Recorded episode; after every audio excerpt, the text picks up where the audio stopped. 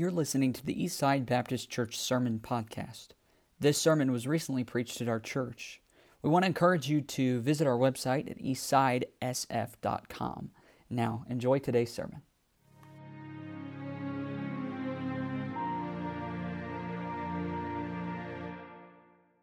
We do want to welcome everybody here tonight. I know you're there. I see forms, but that's about all I can see. And so I'm just going to assume everybody's there with a big smile on your face. And today's gone very well. There's been no incidents that were negative whatsoever. Got your gifts all wrapped and ready to go. Hams in the oven or whatever it is that you folks do after a service like this tonight. And we want to try to be as timely as we can for your sake. Again, I understand this is Christmas night for a lot of folks. This is when you open the gifts and spend the time with the family and so forth. So my goal has always been to keep it within an hour's time frame. So if you'll take your Bibles out or your phones, that's what a lot of folks use on a night like tonight. I can't read my Bible. I don't know. Can you see your Bibles out there? If whatever you can. This is one of those messages that I really need you to zero in on what I'm going to be sharing, especially at the beginning of the message, for the rest of the message to make a lot of sense to you and for the application to come home to your heart. It's needful for you to know what was going on, and I'll try to explain that here toward the beginning of the message. Years ago, I had preached this passage of Scripture and shared some of my thoughts about that, and I remember how it was critical for me to try to get you to understand a passage. There's a lot of different verses we use in the Bible during Christmas time, and it's like there's an Old Testament verse that seems to apply, and we'll read that verse and kind of throw it out there, and it has true, real meaning, but we don't always know or understand why that was given. And I have found when I realized why it was put there and some of the historical significance of it, it really just makes the Christmas verse, come home to you. And so Isaiah chapter 7, if you would look there. Have I said that yet? Isaiah 7. Turn there or punch it in, whichever one you have to do.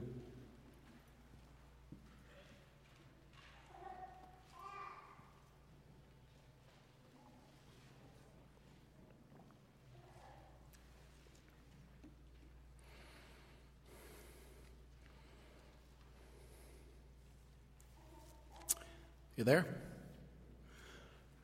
Of course, you're familiar with verse 14.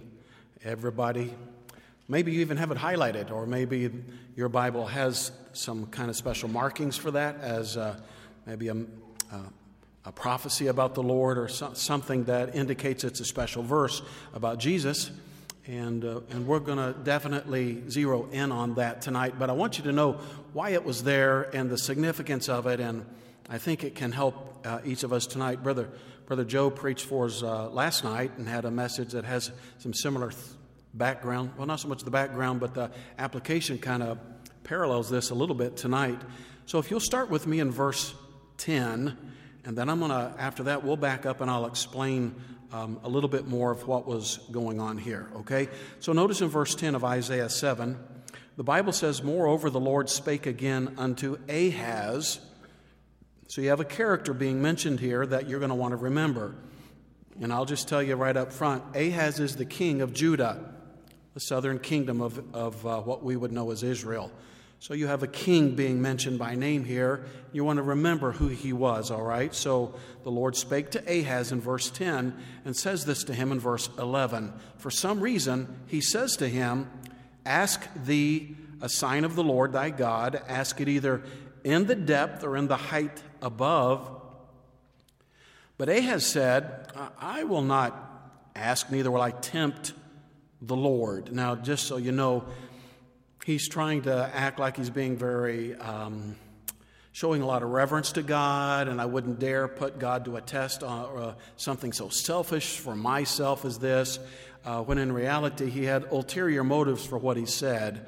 So in verse 12, but Ahaz said, "I will not ask, neither will I tempt the Lord." And he said, Hear ye now, O house of David. And this is the prophet Isaiah talking to him. Is it a small thing for you to weary men? But will ye weary my God also? It's one thing for you to, wear men down with your attitude and make them frustrated. But he said, now you're really and truly, this is pinpointing over to God. Okay? So then he gets into verse 14. In verse 14, he says, therefore, the Lord himself shall give thee, or give you a sign.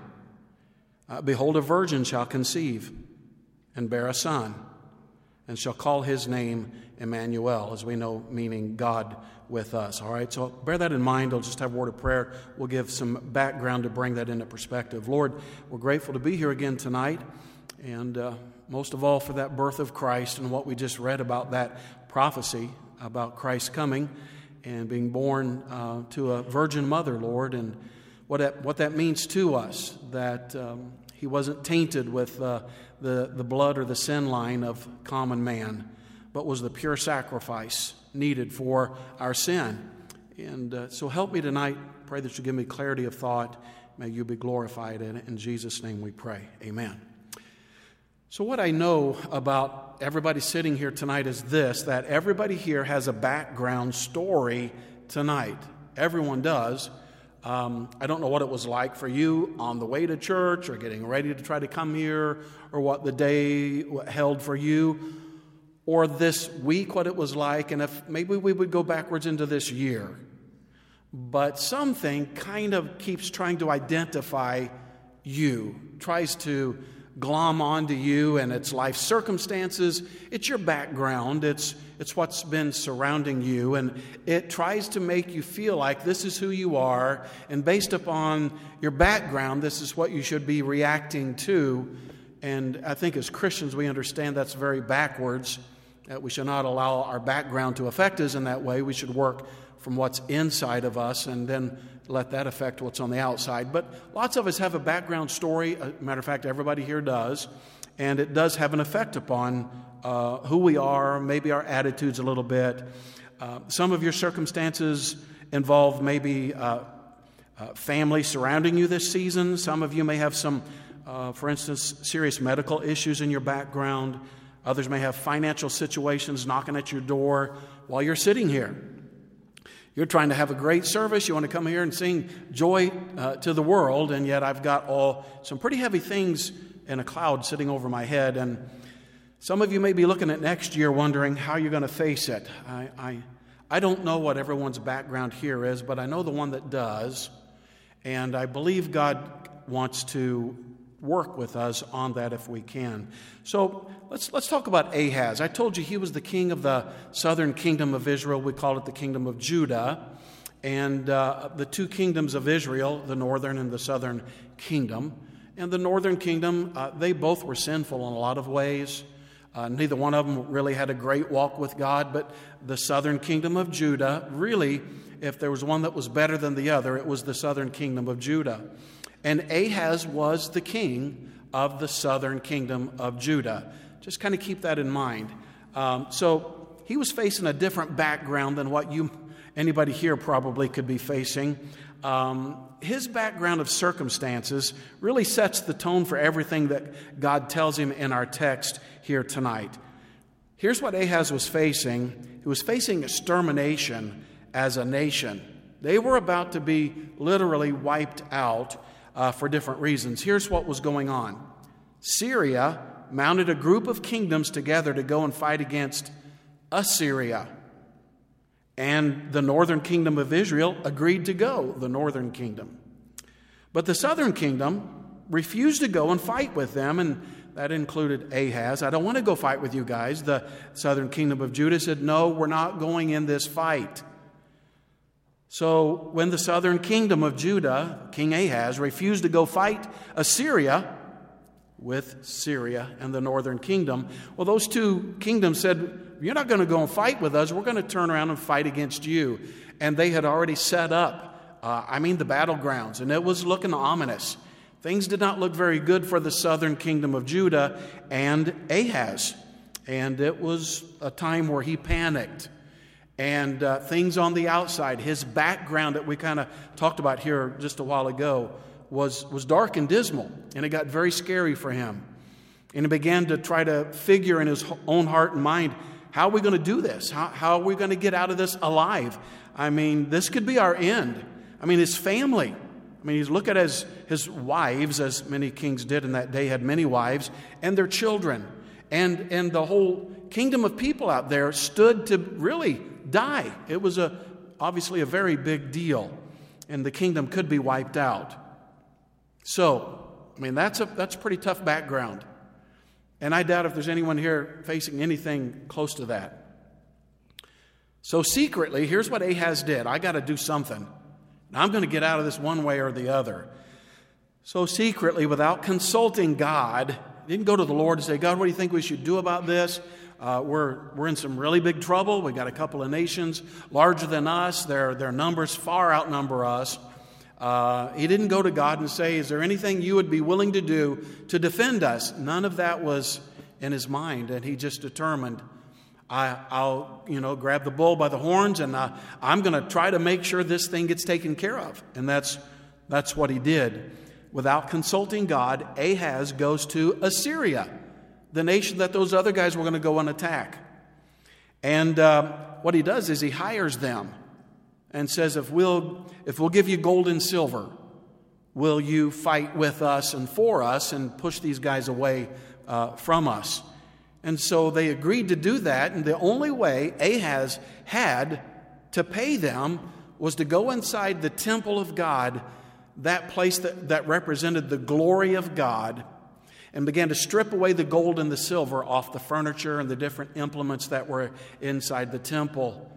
He was desecrating the very place of worship to be able to pay off somebody else to do a job for him that God could have done and should have been doing all along.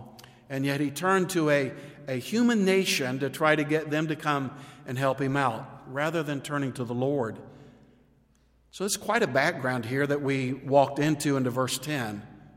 And with that background in mind, we saw what Ahaz's plan was. I got to do something, and I'm not just going to sit here and just wait on them to come after me and wipe us out. So he goes into this with a lot of fear, a lot of humanity, and to be honest with you, a lot of human traits that I've seen in my life and probably in some of your lives possibly, how we have seen how people just go and act out in fear, and they do it on their own, and we've done some things in our lives that really was not very godly. We didn't think to turn around to the Lord and think that God can handle this. My God has this. God saved me from, a devil's hell.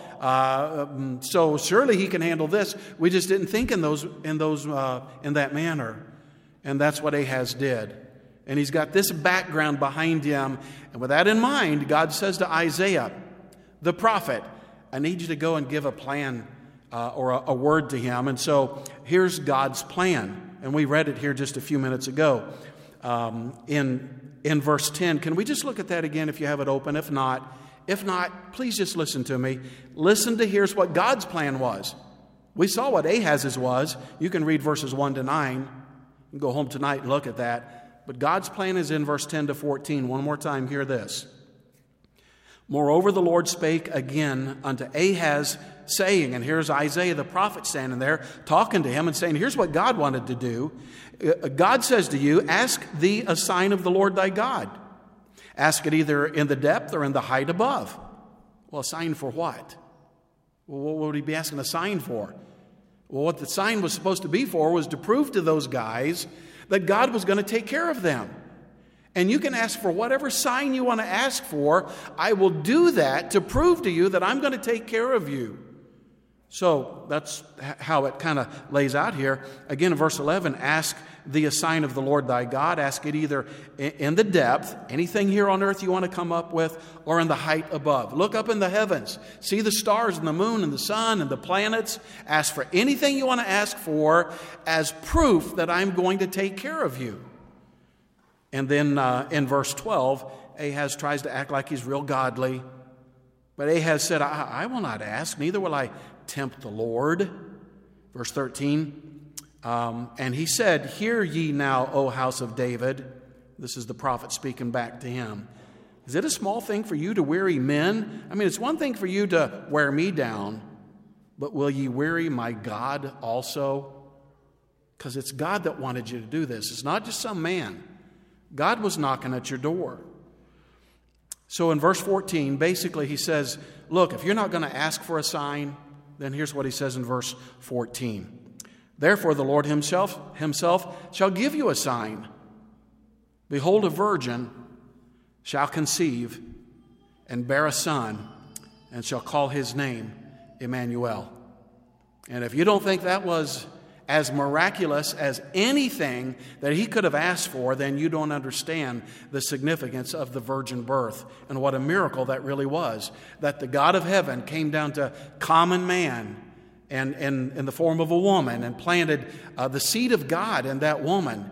And she never knew a man. And now here's this virgin giving. Does that make sense? A virgin giving birth? How does that happen? Only in a miraculous way can that ever happen.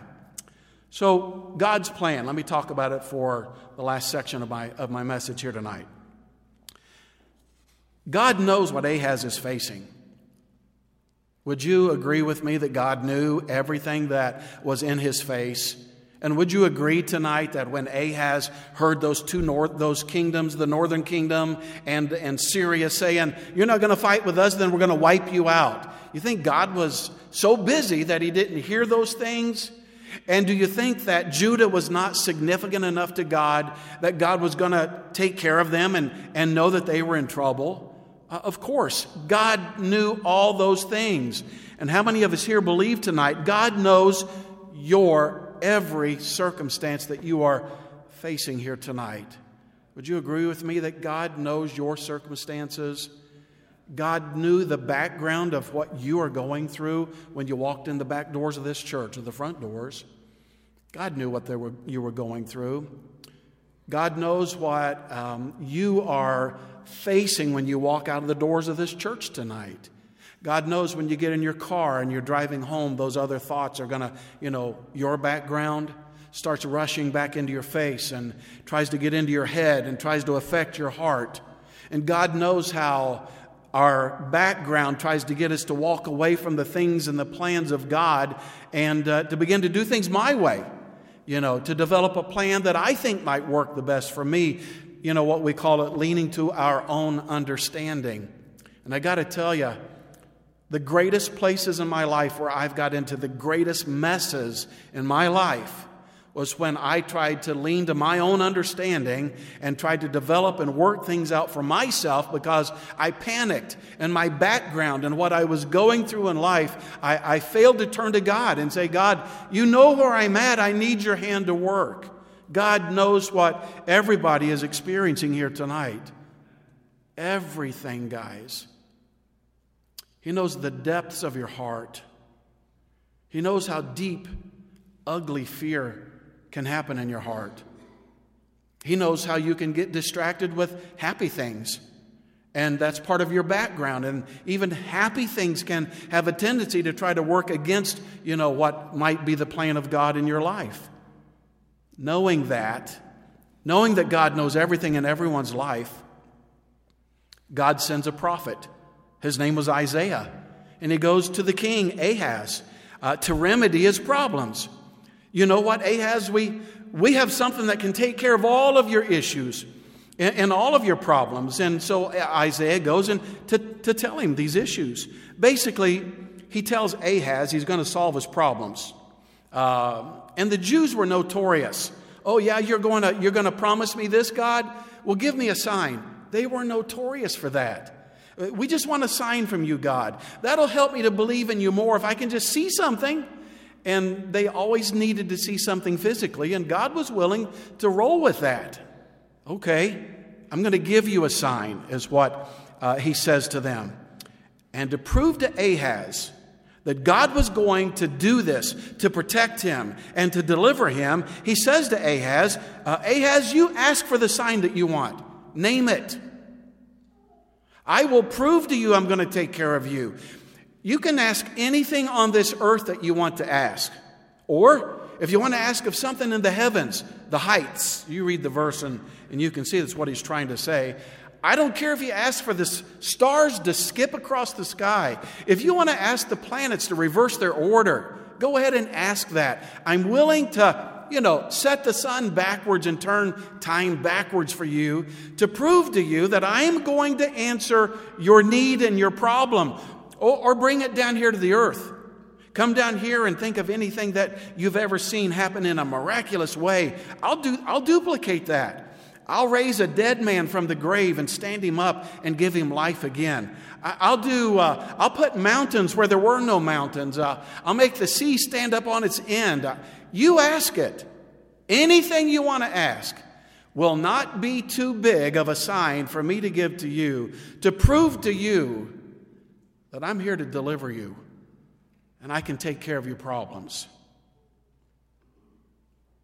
It was obvious that this sign was supposed to be something that only God could do to prove that it would be God and God alone who would deliver them, not the strength of common man. That's what God was trying to get him away from. Just let me show you what I can do for you. I don't want to see you working this out with your fingerprint on something. We mess things up so bad. Can anybody else agree with me? We've messed so many things up so badly. And God says, just let me show you that I can do this. So there simply was no limit to what he could have asked for. I mean, who gets that kind of a privilege? To be able to turn to God and say, okay, God, I'd like to see you do this. And then I'd really know that you were, working for me or that you were really on my side. If you could just do the handwriting on the wall thing, like you did in the Bible, then I would really, really know that this was the mind of Christ and not me. But there's so many times it's just too easy for me to step up and say, you know what? I got this, and I can handle it. And it's not like you throw a hand up in the face of God so much physically as it is spiritually. That's what we do. I have a way I can fix this. I don't know with what you're going through, if that's what you're thinking tonight, that somewhere along the way, I'll figure this out. I'll get this problem taken care of, and I'm sure somehow I can fix what's going on. And I would just tell you this. We don't have what it takes. We don't know what it's going to take. We don't know how to do the things that only a holy God in heaven was designed to do anyway. And I hope we can begin to see this evening. But Ahab refuses on these bases. First of all, he tries to make it look like he's being respectful to God. He says to him, I don't want to tempt God by, throwing out a big request like that. He's got his fingers crossed behind his back, so to speak. But the truth of the matter was this. He already had bypassed God. He had already tempted the Lord foolishly. He'd already done that. He'd hired the Assyrians. And he devised his own plan, leaving God right out of the whole picture. He's robbing the temple of God of its gold, the very thing that was a symbol of the glory of God. And do you understand, anytime we lean to our own understanding, anytime I take things into my own hands and I determine I'm going to make this happen, we rob God of his glory. We strip him of the glory and the honor that would have rightfully belonged to God. And we run off trying to handle it ourselves, and we end up in this tremendous mess. And all along, God could have gotten his glory in that matter. We take away the opportunity for God to show his mighty power in our lives. So, since Ahaz won't ask for a sign from God as proof of his promise to deliver him, God tells Ahaz that he is going to give him a sign anyway. It was right there in verse 14. Look at it again. Therefore, the Lord himself shall give you a sign. If you're not going to ask for one, I'm going to give you one anyway. It'll be every bit as great as one you could have asked, and greater. Here it is. Behold, a virgin shall conceive and bear a son, and shall call his name Emmanuel. God would bring heaven down and unite it with common man. He would send a son to be born of a virgin, his son, who would solve the problem with their sin. And what God was trying to get Judah to understand was this. The greatest problem they had was a broken relationship because of the sin problem that man has in their hearts. And he was telling them that he would take care of that with his son, Emmanuel. God was going to come down and would place himself on this earth and would handle man's greatest problem. What God wants us to know tonight that we don't have a problem that is so big that God cannot handle it. It doesn't matter what you are experiencing tonight. You don't have a problem that is so big that the God of heaven cannot handle that for us tonight. He can handle your greatest problem. You know what your greatest problem is every one of us sitting here tonight, is our sin problem that separated between us and God. And God had a solution for that, didn't he? The problem that would have sent us into a devil's hell forever throughout eternity. You don't have a problem any greater than that. And if you're trying to work on a problem that you think's bigger than that one, and you don't have your own salvation settled tonight, friend, then you don't know what your greatest problem is. Our greatest problem is our sin problem that has separated us from a holy God. And God knows how to handle that. He's well up to the task. And he knew how to handle it. He sent his son Jesus to die on Calvary to pay my sin debt. And now whosoever would simply call upon the name of the Lord, I can't handle this. This is a problem way too big for me. If I'm going to have salvation and a home in heaven, I've got to call out to a great big God who can handle all of my issues. We could never ask for something that he wouldn't be able to handle. He can handle your greatest problem. Again, that was the sin problem that's in your life. And if God can take care of man's greatest problem, my broken relationship with God, I'm not his child. I'm on my way, as I said, to eternal punishment in hell. If God can handle man's greatest problem, please listen to this. He can certainly take care of all the other smaller problems that are at work in your life tonight. It doesn't matter what your background is. Guys, it doesn't matter what you're going through. If Jesus Christ can handle this guy's sin problem with God and give me my relationship back with a holy God when I could have never done that, if God can do that, then he can do anything else in this life that I need him to do. And that's what you're going through tonight. That's what you're going to face this coming year. I can handle it. That's what he was trying to let Ahaz know. Stop trying to, beat this thing in the ground with your own fist. Let God reach down and take care of it for you. And again, if God can handle your greatest problem, rest assured, everything else can be handled as well. Genesis 18:14 asks the question, is anything too hard for the Lord? Could we answer that tonight? No, not at all. God can handle it all. I love Psalm 55:22. Cast thy burden upon the Lord, and he shall sustain thee.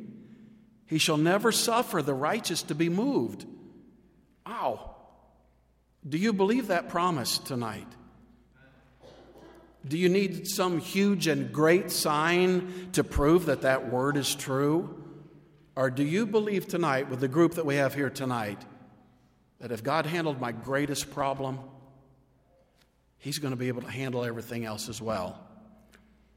Yes, Jesus came in answer to the prophecy of Isaiah to be the virgin-born son who would take the sin of the world away and save us. Yes, he did. But let's not fall into the same trap of Ahaz and think we have a better plan than God for our background story tonight.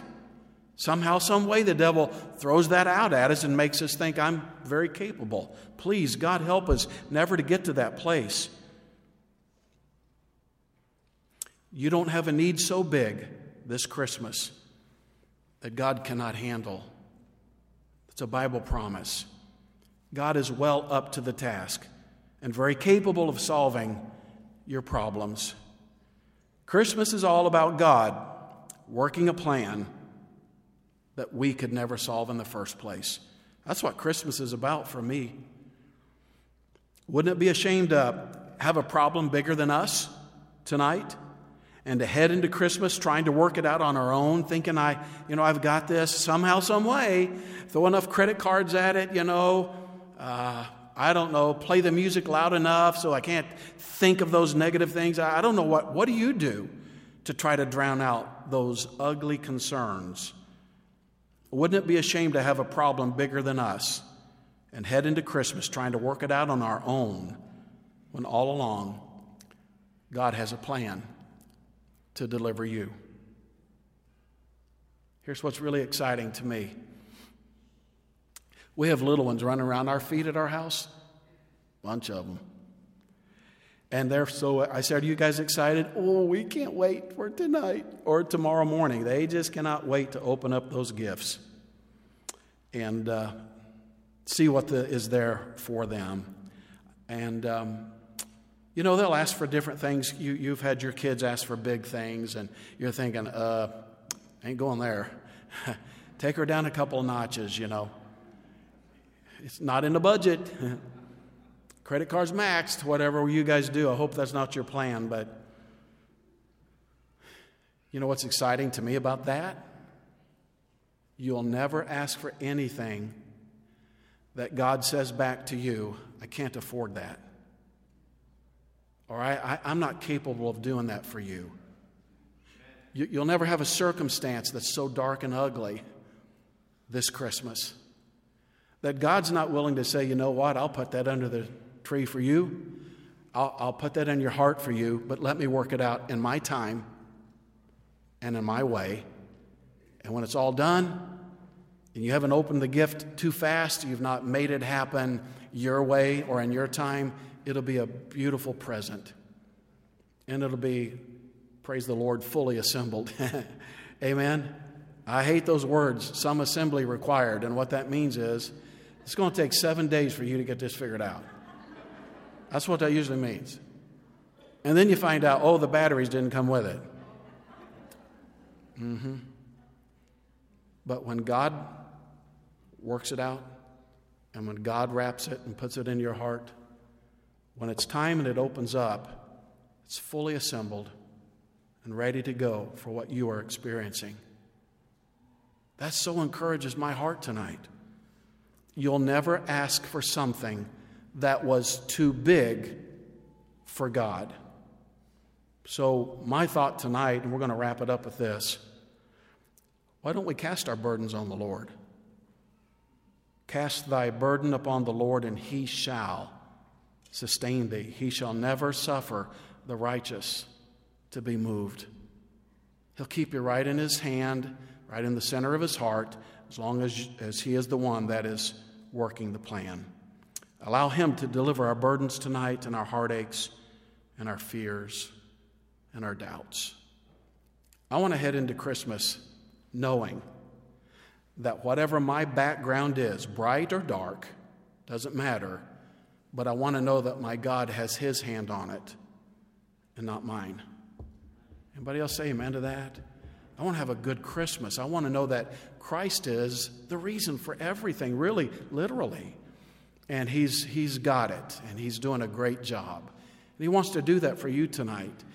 And I know it's Christmas Eve. I know it's kind of festive, and I don't know what spirit you're sensing here tonight. But here's what I want to ask us to do. We're going to have an invitation, and I want to ask you if you just bow your heads with me.